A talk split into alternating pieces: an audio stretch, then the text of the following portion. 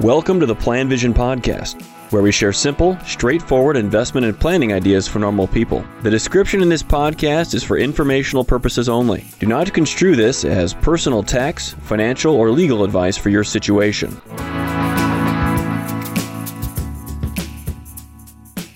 Hello, this is Mark Zoril with the PlanVision podcast. And in this discussion, I'm going to go over an idea, a term that came up during my continuing education. And I do all of our continuing education online. Many of you probably do that now. And many of you are in a profession that you need to get continuing education, usually in some sort of a time frame. Ours is annual. And of course, I put mine off. I had to get 12 hours. I put mine off until December 30th and December 31st. In fact, I thought I logged in and onto the site that I purchased to buy to use the continuing education from on the 30th. And I thought, oh gosh, it's going to be locked down tonight by 12. So I'm doing a whole bunch of this. Uh, I don't think I did it on 31st now that I remember. I had to get it all in. It was a miserable Friday, stressful, annoying. And I'm not going to do it again this year. I'm not going to do it again this year even though it's April 16th right now, and I am going to file an extension on my taxes. But I said last year that I wouldn't file an extension on my taxes. I ended up doing my taxes on April 14th or 15th, or October 14th or 15th, like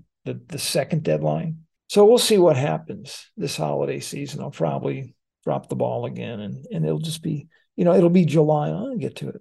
September, I got plenty of time. It'll be October. You know, I really should do this. It'll be the holiday. Eh, But when I was doing my continuing ed, coming up, what keep coming up over and over again is one word in a lot of the different courses that I took. Can you guess what that word is? It's a reference to the type of guidance that I need to be making to my clients. And if I take this approach, if I if I make sure that my recommendations work for them, then then my recommendations are this word. If if I'm helping them in a way that matches their situation, then it is suitable for them. I know advisors, all advisors have been hearing that word for years. I've heard it so many times, I'm indifferent to it. I don't even hear it much anymore. It doesn't impact me that much. In one ear and out the other. Of course, we think we make suitable recommendations to all of our clients. It's just a given. We don't sell them products, we don't manage their money, but we help them and provide guidance and recommendations, instructions that are important to their success now and in the future. And it's so important that they understand their plan and stick with it. Well, it's got to be suitable, right? To do those things. Well, so what? Why am I telling you this? I'm asking you, client, are your investments suitable for you? Would you say that if somebody backed you into a corner and say, hey, what do you invest in? I invest in things that are suitable for me. So it's kind of on you. I know you've hired us, and we, most of you have hired us, I guess, if you're listening to this podcast, and we recommend investments that we believe are suitable for you. And they really should be, shouldn't they? Doesn't it make sense? Again, I don't even really think about this stuff anymore, but as I I did get something out of this continuing ed.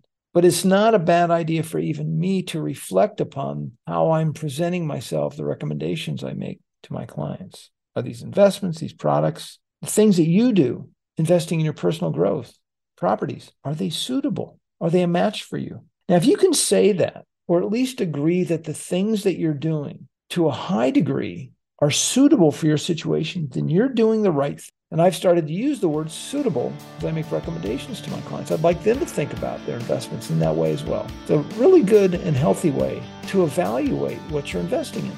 Thank you for listening to the PlanVision Podcast. Let us know if you have any questions or comments on the topics covered.